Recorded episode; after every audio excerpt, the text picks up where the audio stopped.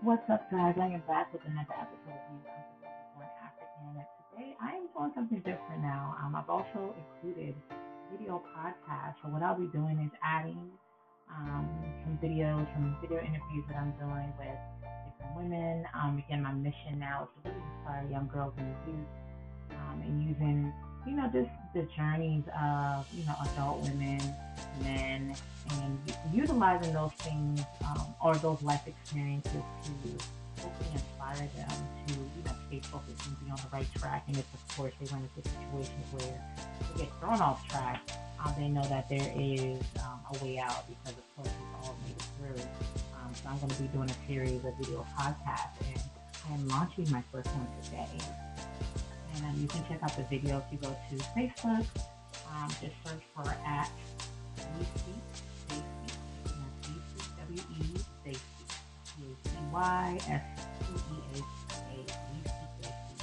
Or you can go to my YouTube channel. Um, my username is um, Miss Esha, M-S-E-E-S-H-A. Um, so you can check it out there. Um, but I'm really excited. The first guest I have is Amanda Nelson. Um, she has a book called Patch Wings, and her website is called Patch Wings. Um, and she's also on IG as Patch Wings, and that's P-A-C-C-A-T-E-W-A-N-G-S. And she has an amazing story. She basically battled a 17-year addiction that, you know, something that started when she was like 16 years old. So she talks about that journey. She talks about how it affected her and like, you know, leading up to it because she's been battling it for that long. You know, I had those questions because again from talking to the or talking to the youth, I wanted to kind of like go back and say, okay, what do you think could have been differently or what kind of things could we look at from the youth perspective that could hopefully help parents or, you know, their guardians know that okay, maybe look for these signs or do these things to hopefully help um, or prevent the, you know, things from happening. But she details that. She's also a mom, so she talks about that aspect of it. And it was just a great, great, great interview. Um, and again, it's also great to have that perspective because I think we look at addiction as this like, oh my gosh, this is the worst of the worst. But one of the biggest things that I got from, you know, being introduced to her was the fact that like addiction comes in many forms. People are addicted to work. Some people are addicted to you know, sexual relations. Some people are addicted to love, and some people are addicted to things where they'll also lie, cheat, and steal, you know, just to have it. People are so addicted to love or having someone that they will lie, they'll cheat, and they will steal for it. Like real talk, you hear stories all the time of people like doing all these things because they were so in love with a guy or so in love with a girl. So I mean, it, it addiction comes in various forms. I think we just look at it from the alcoholic or from the drug perspective. Um, so, you know, that was important to highlight as well. But I'm just really, really excited to to like post it. So please, please check her out. Um, again, she can be reached on patchwings.com, um, at patchwings on IG, and um, purchase her book called Patch Wings. All right, so I hope that you guys love it. And of course, give me some feedback if you want to. Go on my IG, hit me up on Salud83, or you can email me at info at aishathomas.org. Blessings. Hope you like it.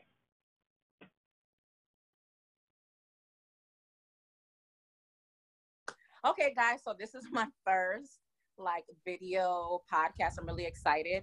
Um, I have a special guest. I'm so thankful she's on here to like kick this off for me. Her name's Amanda Nelson, and I'm really excited because um, I'm a part of another community. So we, well, I initially saw you through Breathe University. I had seen her post, and I'm like, man, she has an amazing story. Um, but I'm also a part of another uh, community um, that's led by Tanya Carter. It's called Reinvent You. And it was just amazing to hear um, her story, um, how she like came through addiction and um, like it's just it was just like a story that really like resonated because I think a lot of people see addiction as okay if you're addicted to drugs or to alcohol like oh my goodness but addiction can play in so many ways with relationships. People are addicted to social media to work things like that and your story was so powerful that I really really wanted to talk to you about it especially with me trying to target young girls and kind of pretty much like help them through those transitions you've been battling addiction for what oh 17 years Yeah, and 17 like, years. Right. So that means that, you know, this something happened when you were a younger girl. And I really want to talk about that and go into a deep dive about that, as well as the fact that you're raising a daughter. So we can like really, you know, maybe there's something that we can that can come out of this that can help a young girl. So yeah, please share your story. Like let's just start off with before the addiction or before you even started, like what was your family life like? So I never really had anything super traumatic happen. My family, my dad and mom divorced whenever I was four. And that was pretty much normal. So every other weekend, I would go to my dad's. I lived with my mom. So I would bounce back and forth. And holidays that I felt like they were always fighting. Well, you had them because I got a younger brother, and you had them last Christmas. Now it's my turn. It, it was just a lot of fighting, and I, I don't remember them ever co-parenting very well. Mm-hmm. So it was um, my mom. I've, I've since learned that it's sometimes hard to be nurturing while you're trying to survive in this world. And my mom was a single mom, and my dad was trying to pay the child support. And though they did the best that they could, I still was feeling unloved and like, uh, hello, I'm here, we're here. Like, is anybody going to hang out with us? Because mom was always, she was working, going to school. My dad was working all the time, trying to pay all the bills. So it was just a lot going on. Oh, so you felt like, you know, you didn't, they were more focused on what they had going on that you felt neglected through that. Yeah, pretty, yeah. And it wasn't like child neglect, like not to that level. It was yeah. just like, I, I'm a super emotional person, like I feel really hard. I feel sad really hard. I feel love really hard. So I just felt alone really hard, you know, like, okay, where are y'all? Mm. So what so how did you start handling it? Like for me, when I was feeling that way, because also both of my parents were there. Um, I felt alone, like they worked all the time. They were migrants, they were just, you know, working real hard, but I felt alone. So like my way of fitting in was to be a follower and start following the bad clique. So what was it for you? What was like your first like, okay, well, this is what this is who or what I'm going to gravitate to first? Well, I always felt like I didn't fit in and I and I wanted so badly to fit in. But I just knew like something was different about me. And and it seemed like everybody else was normal and I'm like I just don't feel like I fit in with this crowd or this crowd or this crowd. I just kind of feel like an island. Mm. Um, and I just wanted to fit in. I just wanted to be loved so bad. And when I went to prom, I think it was my uh, sophomore year. That's when I first took my first sip of alcohol at prom because everybody else was doing it. I'm like, well, if they're going to do it, so am I. Because they were all upperclassmen. I got asked to the prom by upperclassmen, and nobody peer pressured me or anything, but it was just there. And I'm like, well, I mean, it must be cool. They're doing it. And I just want to fit in. Mm-hmm. So, oh, yeah, I can understand that. You're like, I'm with the older crowd. so yep. Like, do what. So, how what evolved after that? So, it, you had the alcohol. So, what happened after that that led to, okay, now it turned into like an addictive behavior? I, I should have noticed the red flag from the jump but I didn't know because as soon it was Jack and Coke, I, I hated the taste. It was like disgusting, almost hurled everywhere. But the feeling it gave me, it was like, I love you. Like I'm so in love with you. It was kind of like I, I often refer it to dating somebody because mm-hmm. I was like, dude, where have you been all my life? You know, I just felt I felt hard in love with it oh, and oh, wow. I just couldn't get enough. And I eventually turned to one of those I was a straight A student and you can look at my transcripts and see exactly where I fell off because wow. it was just like, wait, wait, what happened? What happened? Um, but I just felt I fell in love and I could never get enough and I just wanted more and more and more and more and I was always the girl like their their the parents were like uh-uh you don't want to hang out with that girl she is bad mm. news I turned into that girl oh I was there too like my even my um, my cousins, like their parents were like, "You don't want to hang out with her," so I know exactly what you mean. yeah. So where were so like did your parents start noticing a different, or were they still like so honed into work and paying bills that they didn't notice?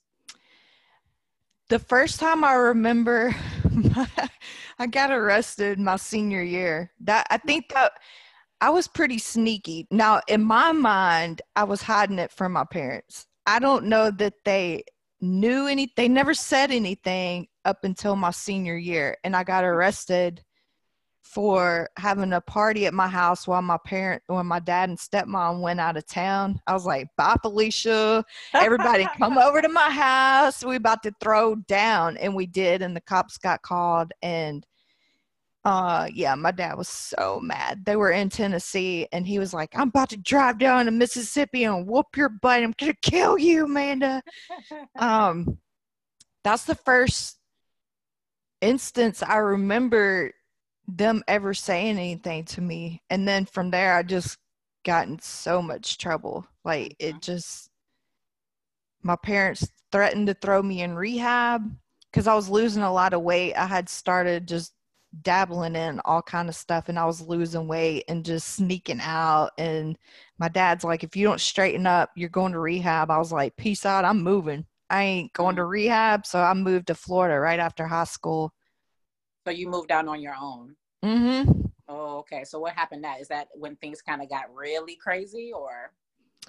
No, I, I kind of managed it for a long time. Mm-hmm.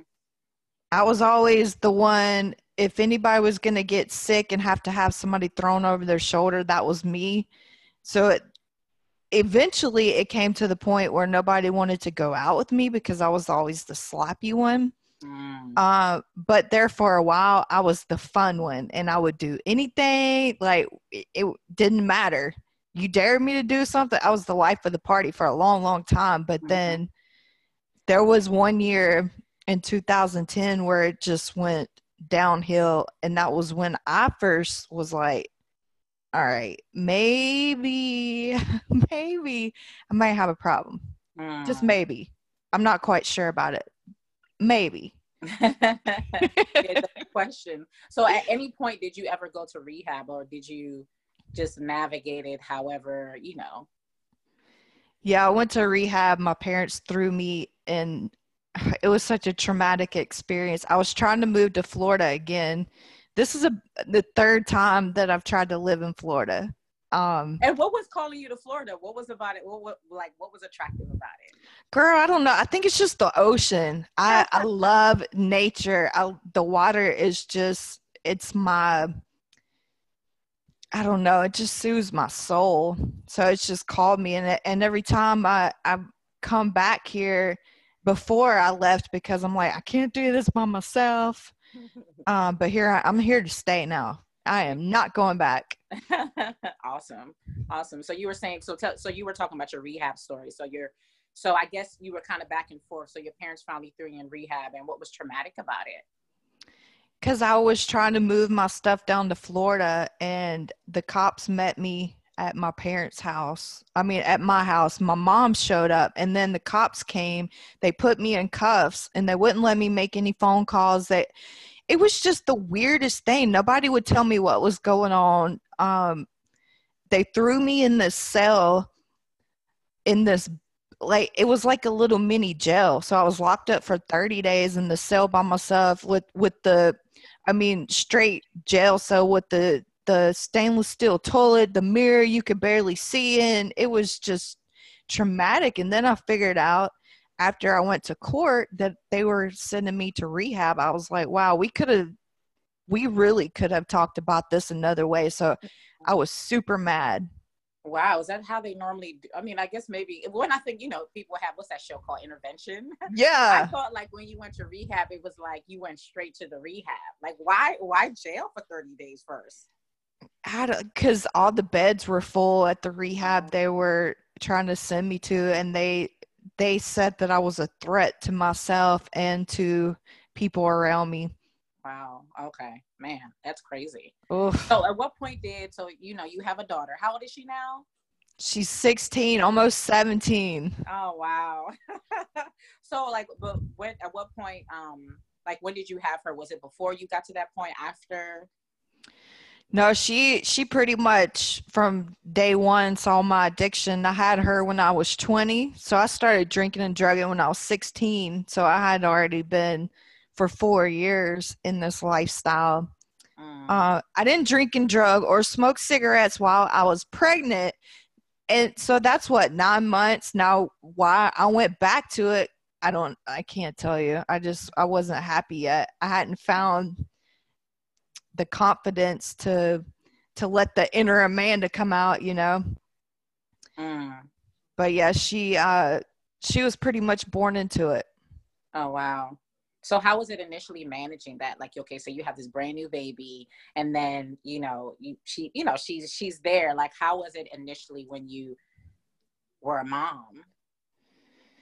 It was stressful. I will say that I was one of those women that I never really wanted to have kids. It was not a lifelong dream of mine. So when I had her, the first thing I did, I was like, uh, what do I do with this thing? I don't even know. But so I ended up raising her by myself since she was six months old. Her dad was uh, mentally abusive, and I just left him. He was super controlling. And when I left him, that was his punishment to me because you left, I'm not going to be a part of your child. I was like, okay. So it was a battle for a lot of years. Um, a lot of depression. I would drink and drug to try to make myself feel better in the situation, but I stepped up to the plate. You know, I did what I had to do. It wasn't the most glorious thing. We lived in Section 8, like we were on food stamps. I mean, the whole nine. So it survival mode for a long time. Mm-hmm. A long so did time. get to the point where you were like, okay, I need to send you to my parents or send you elsewhere while I figure things out? Like, did you have one of those periods?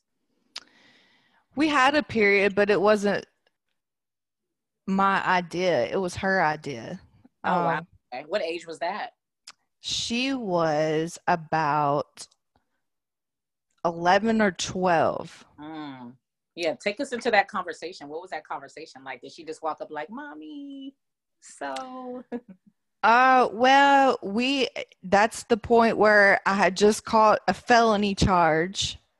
I would I all the way up to that point, I felt like I had managed my life pretty well, but then I got um the worst drug for me, and I stayed away from it for a long time. I tried it in high school, but then I like my inner self knew, my intuition was like, uh uh-uh, uh, do not mess with that because it's going to destroy you. And for a lot, a lot of years, I stayed away from meth, but then I just got to the point where meth was the the next thing because it's just like anything else your body gets immune to the drugs the alcohol to the certain level and then you just got to keep increasing it you got to keep increasing the strength you got to in- keep increasing the dose.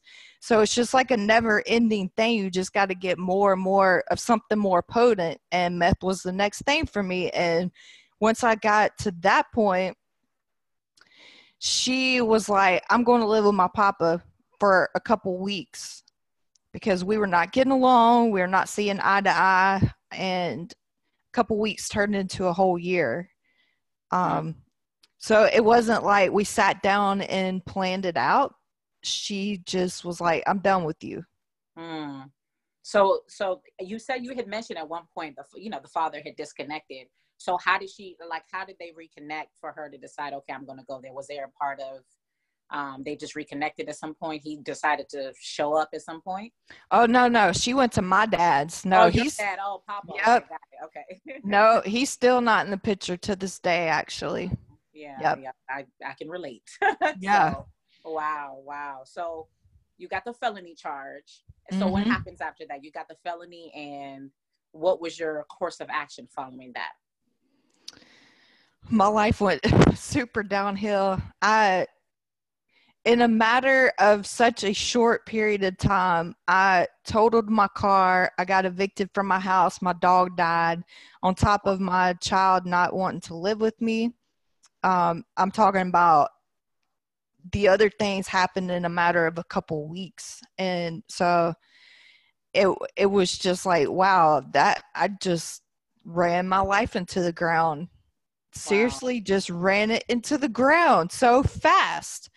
And I I couldn't even hold a job at a gas station. Like trying to make biscuits at a gas station and i used to be a branch manager of a mortgage company. Like i i had some pretty amazing jobs and here i am. I can't even hold a job at a gas station serving biscuits. Like that's pathetic amanda. Like oh, wow. that's so pathetic. And i just um there were several days that i wanted to eat a bullet. Mm. Several days. Yeah. I had twin cousins that committed suicide and wow. and seeing my family go through the pain that's one of the reasons that kept me from doing it and then also my daughter cuz I didn't want her to have no parents cuz I turned into that person I never wanted to be. Mm-hmm. The mom that let my parents raise the kid that I had. I never wanted to be her, but I was her. Wow. So what was the moment? Well, So was that the moment where you're like, okay, I need to get it together? What was the moment where you're like, listen, I'm going to change my life? Because that part of the story was like, wow, I loved it. You just, it's like you went cold turkey. Yeah, I did. On Mother's Day, whenever I was staying at one of my friend's house, my daughter came to visit and I had been up for days from meth and just blaming all my problems on the world. And she was like, you're pathetic and just went off on me and slammed the door. And something when she slammed the door that little spark inside me ignited enough to where i was like i'm going back to florida. I've got to. Um i had it was either come down here or i was about to face prison charges like go to prison. That was the next step for me because every time i got in trouble with the law the felony wasn't the first time that was the fourth time. And every time I got in trouble, it was a little bit worse and a little bit worse, a little bit worse. So the next time the feds were in town, like it was just a matter of time because they were busting people left and right. And it was just a matter of time where I would have been locked up for a long time. Wow. Wow. So what was that process like building that relationship back with her? What was that, you know, um, because she was still living with your father. At what point did you say okay i'm going to just step it up uh, and like let's let's bring you back and let's really really try this whenever i i came down to florida i i just decided like she's coming with me. I was down here for a couple months before she actually moved down and i'm like we're not going to have this family life anymore. We're going to change it. And i don't know if you've heard um, glennon doyle melton she is an amazing author and woman, but she has this phrase. It's she says, "Life is brutal, brutal and beautiful at the same time." And those first, that first year was brutal. it was yeah so hard. Mm. So hard. Like probably one of the hardest things I've ever done in my life. But you got through it. I, yeah, we did. awesome, man. That's so good. So now, like, where are you guys now? So, I mean, you have evolved. Like I said, you talk about your stories, and now you're like, you're so close of paying off the whole felony because that that amount that you posted on social media with it, which was like 10k, y'all. She is so close from paying it off. You just won some like six hundred dollars the other day. Like, it's like, girl whenever you post them, trust me, I'm watching. I'm just like, look at God. Like it's so dope just to see the evolution. So, you know, where where are you and your daughter at now? Like, um, like I've seen you post online and, and just just so you guys know, she's on IG at Patched Wangs. Not wings, wangs. W A N G S. Um, it just you can just see like how you guys have connected. So like where you guys are at now tell them about the book tell them like what made you decide to take this journey because now you're a part of the boss program you're working on becoming a speaker like you're you're doing some amazing things. So when did it get to that point where okay now that you have rebuilded you got with breathe university now you're like just doing some amazing things like talk about that that uh, transition. So the book came about because I I didn't go to treatment center this last time that I got sober because number one, the experience was so traumatic, and number two, I didn't have the money to go if I wanted to, so I had to figure it out on my own. And the book came from the method that I got sober, and I'm like, you know what? There's other people out there that feel the same way about treatment centers that I did. There's so many ways to the end result, and perhaps my connect method can help another single mom become sober where maybe you don't have the money to go to a treatment center that was the inspiration for the book. And and talk about it and, and drop maybe like a couple key principles that you share in your book because i'm interested in knowing that too. Yeah so the connect method is an acronym and um, each letter stands for something. A couple of my favorite ones are the o only you need to believe. Mm-hmm. um, I I didn't nobody believed in me whenever I came to to Florida. I promise you nobody was like, "Go Amanda, go. You can do it." Yes, yes, yes. Nobody. Like I don't even think my dad believed in me. So it was up to me to look at myself in the mirror and be like, "Okay, it's me and you, girl. It is me and you. And we're going to do this." And I started learning how to talk to myself. Mm. Get give myself pep talks in the mirror, like you can do this, girl. Let's do it. you know? and then that's important too for like you know young girls. Like one of the things I'm talking about is like sometimes you're not going to have the cheerleaders, and you have to really work on like you're saying, like talking to yourself and just kind of boosting, being your own cheerleader. Because sometimes unfortunately there there are moments where people um, they don't like they just don't support you or you don't have that so i love that i'm sorry you were about to say what's the other one? Oh no that's okay positive affirmations like that that goes in that o too like i'm a firm believer in I am amazing. I am powerful. I am strong. Like you got to say those things to yourself when you look yourself in the mirror because if you don't believe it about yourself, then nobody else is going to believe it either. Yes. And then another another one is one of the ends, uh, new clan time. So for me, I had to completely let go of every single person that I was hanging around with, like everybody mm. except my parents, of course, you know, my immediate family. Everybody. I had to go change my phone number. I had to change everything. And that that is so hard to do. It's hard and it's scary whenever you have to change your circle and you have to change the people that you've been hanging around for years. Like mm-hmm. I, I still love those people, yeah. some of them, but there's no way that I could allow them in my space now because they're not ready to change, and I had to leave them behind, mm. and it mm. hurts. Yeah, yeah, yeah. That was another thing that I highlighted too. It's like you have to change your environment. Like when I attempted suicide at 14, one of the big things like my parents did at that moment is like they changed my environment. And I had to learn to disconnect from those friends because like um, this guy, Charlamagne tha God, he posted recently like, you can't expect to be healed if you keep going to the same place that got you sick. So you have mm. to like make a change. And it's hard because those were friends I knew from like middle school. These were people that I was connected with. Like I've done so much with, and you still care for them, but you know that you will still remain in that sickness unless you like change that environment. So I think that's such an amazing, a great, great point that you made. So like when did you start reconnecting with like more like-minded people? Like when did you start doing that? Or did they just pretty much God just started to drop them on your lap? Like how did you how did you start doing that? Well, I started listening to Eric Thomas on YouTube and personal development and I really whenever I got into Breathe University, I took a huge leap of faith because I'd never been a part of anything like that in my life.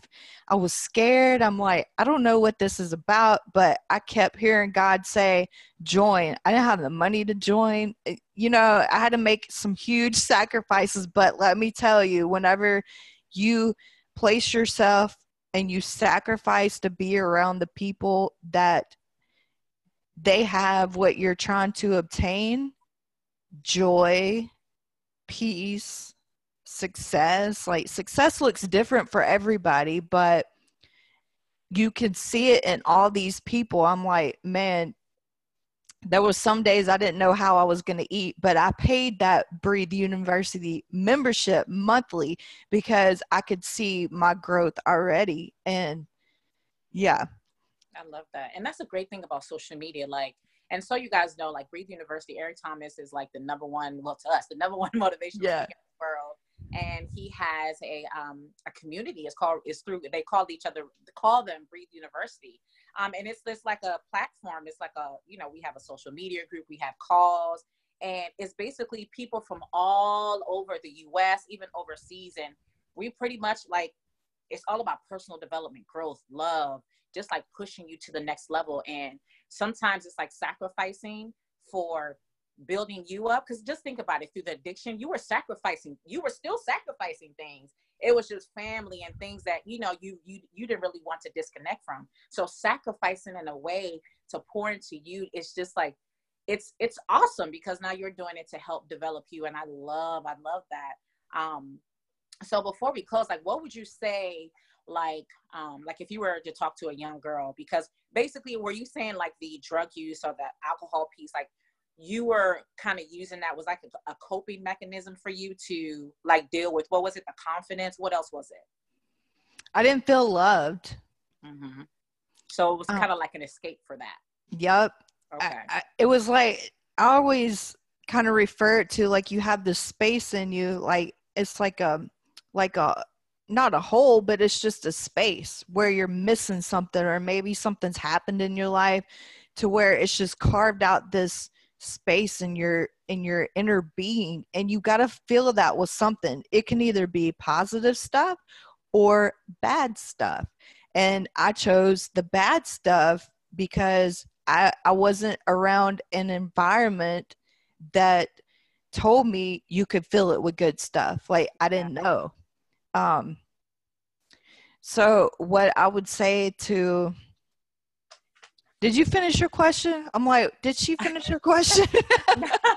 I don't know. Okay, well, I mean, I'm going to end it with three questions. So let's let's start with the first one. Like, so what would you? Let's start off with parents. What would you say that, um, like, if you were to say talk to like parents if they're in that situation where they're, you know, they have a daughter, a young girl, like, what would you? What advice would you give them to make sure that they, you know, maybe watch the signs or they're more present so they can kind of help fill that love tank or you know just give you some type of tools to kind of help you through that process where you feel empty I would say something that's helped me and my daughter. We took the five love language test, and you can take that free online. Um, I can't tell you what that website is at the moment. I think it's just lovelanguage.com. I think it's just like four lovelanguages.com or something like that. But yeah, you can definitely. yeah, Yeah. yeah, Google it. Google it can be your best friend. Yes. Um, I would really say that because you can learn a lot about what is needed with your child because they got one for teens and they got one for adults, and y'all can take it together and y'all can be like,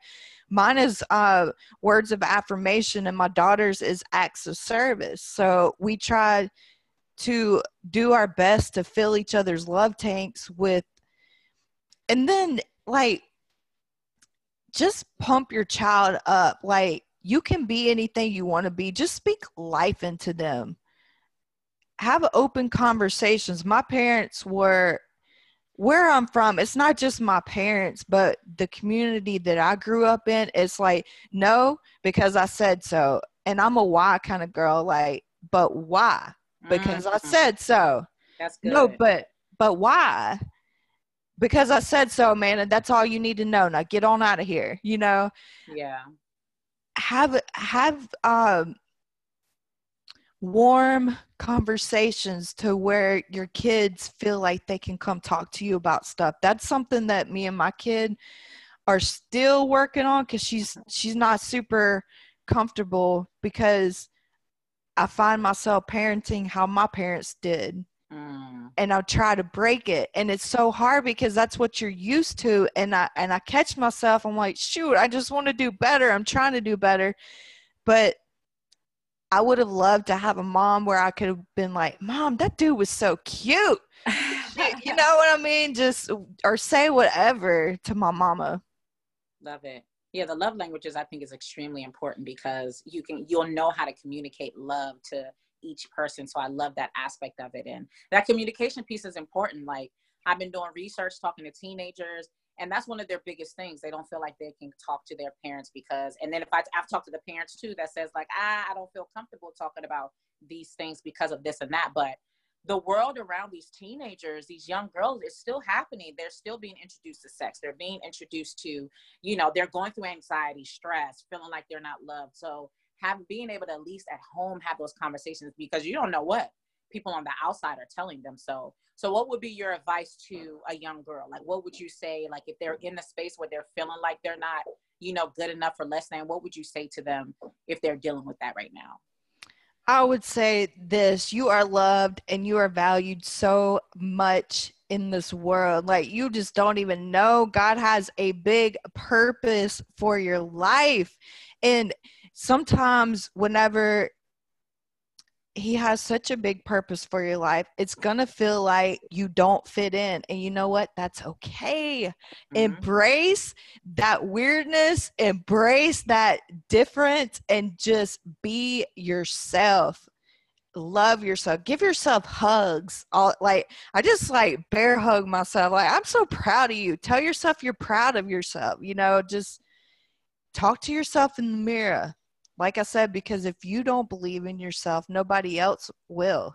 Yeah, awesome. And one more thing, like, you know, and this, this is just feedback from you. Like, what would you say, like, from talking to your daughter? Like, what kind of stuff would you say, like, her her age group like what kind of stuff that she is she dealing with that you have to like maybe talk to her about more often and kind of like help her navigate through that well we're we are reading the purity code okay uh, and that's a book about the sexual principles of the Bible, teaching them that sex is not a bad thing if it's in a marriage, but if you do it mm-hmm. outside of marriage, then it's a bad like I feel like that that's all the young kids are doing now. Mm.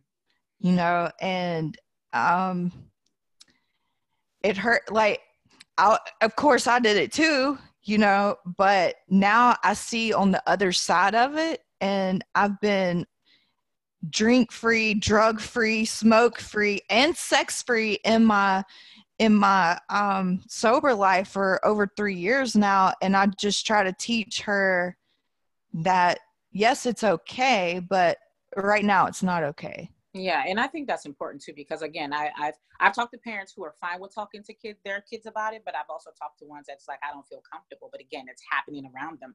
I was talking to um, one of the teenagers recently, and they're saying like they're having gender reveals at at lunch, and she's only 16, and I'm like, what? gender reveals at lunchtime? Wow. Yeah, yeah, and they, you know, one talked about like, okay, one's dating an older boy and their parents don't really seem to care and you know the boy seems to be abusive. So there's so many things going on that yeah you might not have a conversation but it's still happening. So i really love the fact that you're trying to have that open dialogue especially about sex um, because you know it might still happen but when you do see it from the other side of it like what happens when you have a child and the father's not there and how all these layers happen after it you come from it from a different perspective. But you know if it happens i guess you address it at that point but that's like the biggest conversation to have i think with girls and interacting with boys. Like that's been the biggest thing i've heard from all the teenagers. Boys this boys that. I don't i can't talk to my parents about boys. I don't know what to say about boys. Um and because it's happening. It's happening. So I it's super super uncomfortable. Like i'm pretty sure my face was like bright red the first time because my parents didn't we didn't have that conversation either. It was just don't have sex yeah, and that's all it is. It's like nothing else. And you're like, okay. But like literally, one of the teenagers I talked to, half of the conversation was about boys. Boys this. Well, how do you know if a boy? And I'm like, you know, and I'm like, you talking to me about it? And he's like, man, I really wish they could have that conversation with their parent. And although it's uncomfortable, it's happening in the world around them. So I love, yeah. love, love that you guys are doing that. I love what you're doing. I thank you for getting on here. And I wrote down, make sure you check out Amanda Nelson on Pat, uh, or I'm sorry, on IG at Patched Wangs, and that's P A T C H E D Wangs W A N G S on Instagram. Your website is also yes, girl. I did my research. um, you also have a website, patchedwangs.com, which tells your story. You have clips in there. Like I love it. Like um, so check that out. And then your book is out as well. Where can they get your book at? They can get it through your site, right? Yeah, it's right there on my website. Yep. Awesome. Um, and yeah, there has there has, I, I believe when I went, there's like a little blurb that says my book. So click that, get the book Patch Wings. And again, this is a 17 year battle of addiction that you've been able to conquer. And I just respect you and on and thank you for for like your fight because again, when I see women like get through some tough times, especially with this starting with you at so young, like I salute you for doing that. I have so much respect for you. You know, although there's certain things and that you have that like like that thing, like that thorn on your side. It might be you paying off the felony charges. It's like just seeing the growth and seeing what you're doing. And also you're speaker. Like tell them about you being selected as a speaker. Girl, yeah, that just gave me goosebumps. Thank you for all those kind words. That's so amazing. I just love you, girl. um, yeah, I literally went from the world voted me most likely to go to the state pen to being a student leader at Penn State. And then I auditioned. Yeah, take that enemy. Uh, I auditioned for um, they had this conference and it's all about bringing change to the university.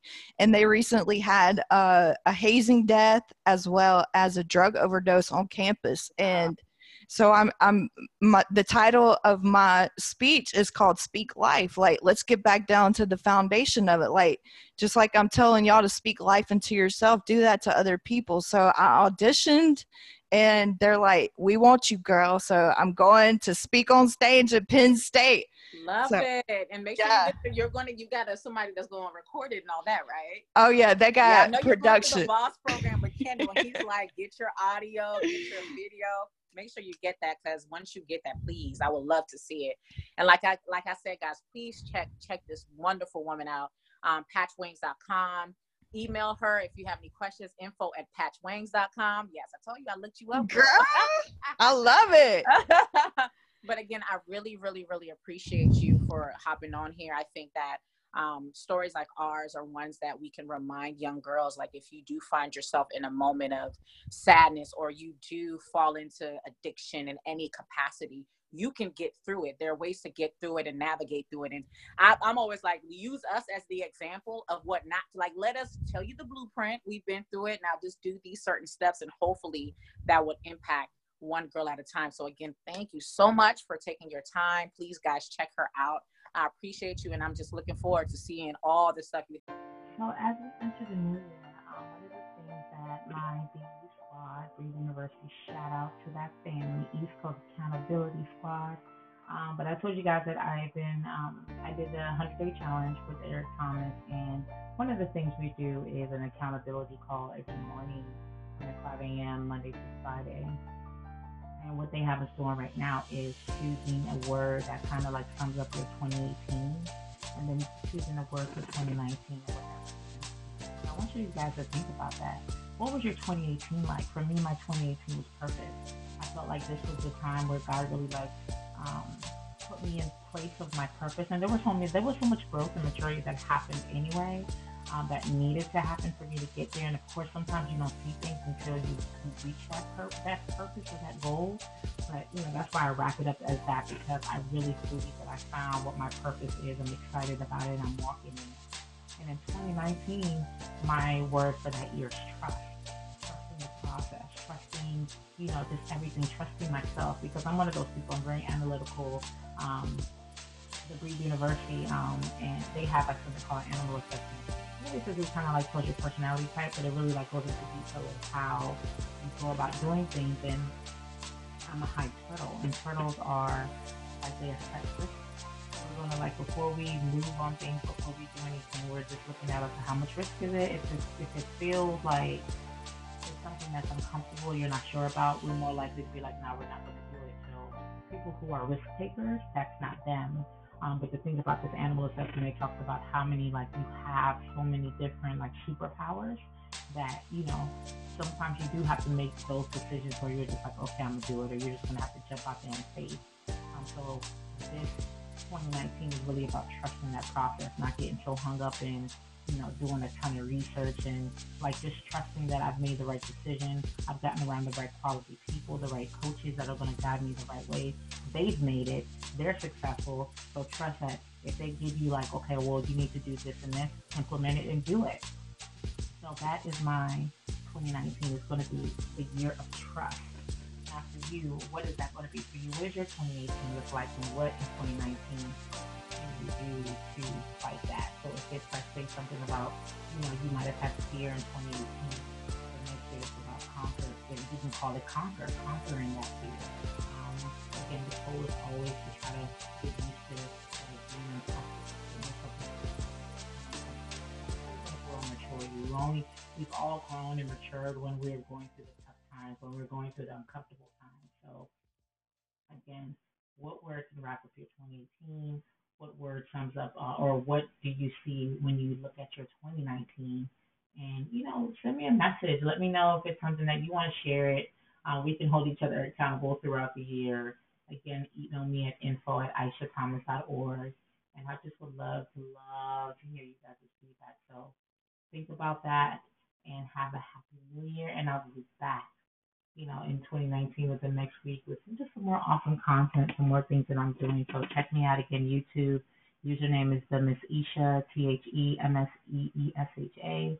Or you can go on Facebook and see a lot of these video podcasts and a lot of stuff I've been dropping on um, Facebook at We Speak, They Speak. And of course, I'm on IG at Salone Gyal, S A L O N E G Y A L 83. Blessings. Happy New Year.